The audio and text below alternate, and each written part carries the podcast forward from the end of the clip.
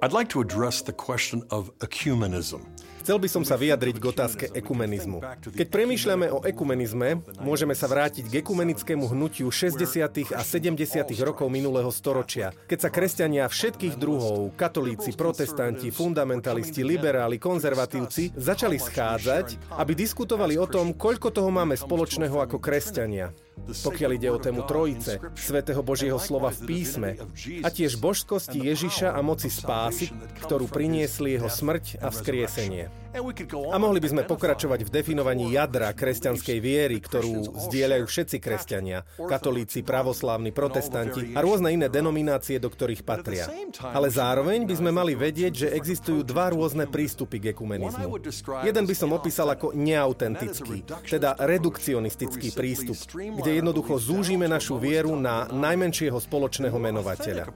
Autentickejší prístup je ten, v rámci ktorého dáme dokopy ľudí, ktorí chcú viac Kristovho svetla.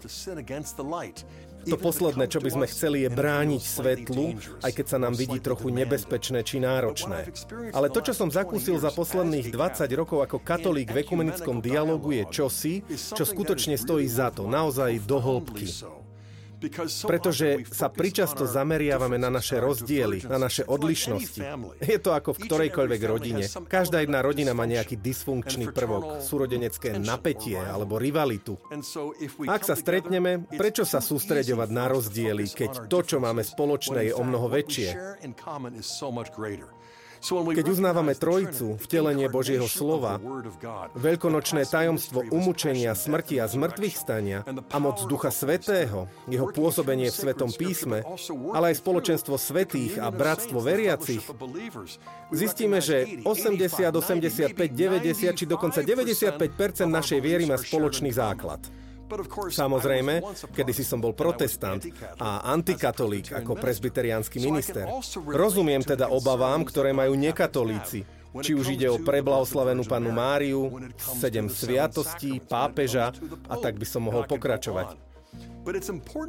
Je však dôležité zjednotiť sa a uznať, že spoločný základ znamená o mnoho viac než naše odlišnosti.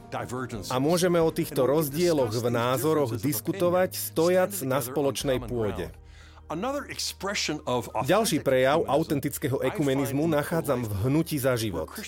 Keď sa kresťania zjednotia, aby obraňovali posvetnosť života a posvetnosť kresťanského manželstva, dôležitosť pomoci rodinám, aby sa mohli rozvíjať, Myslím si, že tento druh autentického ekumenizmu je úplne iný než redukcionistický prístup.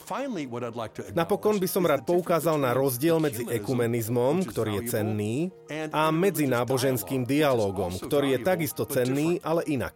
Je pre nás dôležité vstupovať do dialogu s našimi ľudskými bratmi a sestrami, či už sú to ateisti, židia, moslimovia, konfuciáni alebo budhisti. Aj s nimi toho máme veľa spoločného ale je to iný druh spoločného zázemia. Zdieľame prirodzený morálny zákon, dar prirodzeného rozumu, vieru v božskosť a transcendentnosť. Ale ja by som sa rád vrátil k ekumenizmu kvôli myšlienke, že máme odlúčených bratov a sestry. Kľúčová nie je odlúčenosť od nás, ale to, že sú to bratia a sestry. Treba sa s nimi stretnúť. Nesnažiť sa výťazne argumentovať, ale diskutovať o našich rozdieloch vo svetle rovnakého presvedčenia, ktoré formuje kresťanskú vieru ale robiť to spôsobom, ktorý otvára dvere väčšiemu porozumeniu. Nikdy som o sebe neuvažoval ako o niekom, kto sa snaží obrátiť nekatolíka na katolickú vieru. To je jedine dielo Ducha Svetého. A deje sa to v srdci jednotlivca, v jeho svedomí. Ako povedal svätý John Henry Newman, Svedomie je pre človeka tým, čím je svetostánok pre chrám. Nemá nad ním moc nikto okrem danej osoby a Ducha Svetého. Skrze pôsobenie Ducha Svetého som teda prežil skúsenosť obrátenia. Ale pre mňa ako katolíka obrátenie nie je len to, čo sa mi prihodilo v roku 86. Ide aj o to, čo sa mi udialo dnes ráno, keď som sa zobudil. Konverzia je pre nás katolíkov čosi neprestajné, stále sa prehlbujúce. Je to celoživotná záležitosť, no zároveň nevyhnutne aj každodenná. Ak Ježiš povedal, že každý, kto ho chce nasledovať, musí vziať každý deň svoj kríž, zistíte, že tento kríž nie je nikdy ľahký, jednoduchý či zábavný. Kríž nám vždy bude pripomínať, že musíme otvoriť naše mysle a naše srdcia moci Ducha Svetého. A nemôžeme to urobiť sami. Nemôžeme to urobiť len s katolíkmi. Musíme kráčať po boku všetkých našich bratov a sestier, aj keď sú pravoslávni, protestanti, alebo sa od nás líšia inak. Aby sme spolu zdieľali toľko zo spoločenstva s Kristom, koľko sa dá dá a spolu rástli vo svetosti.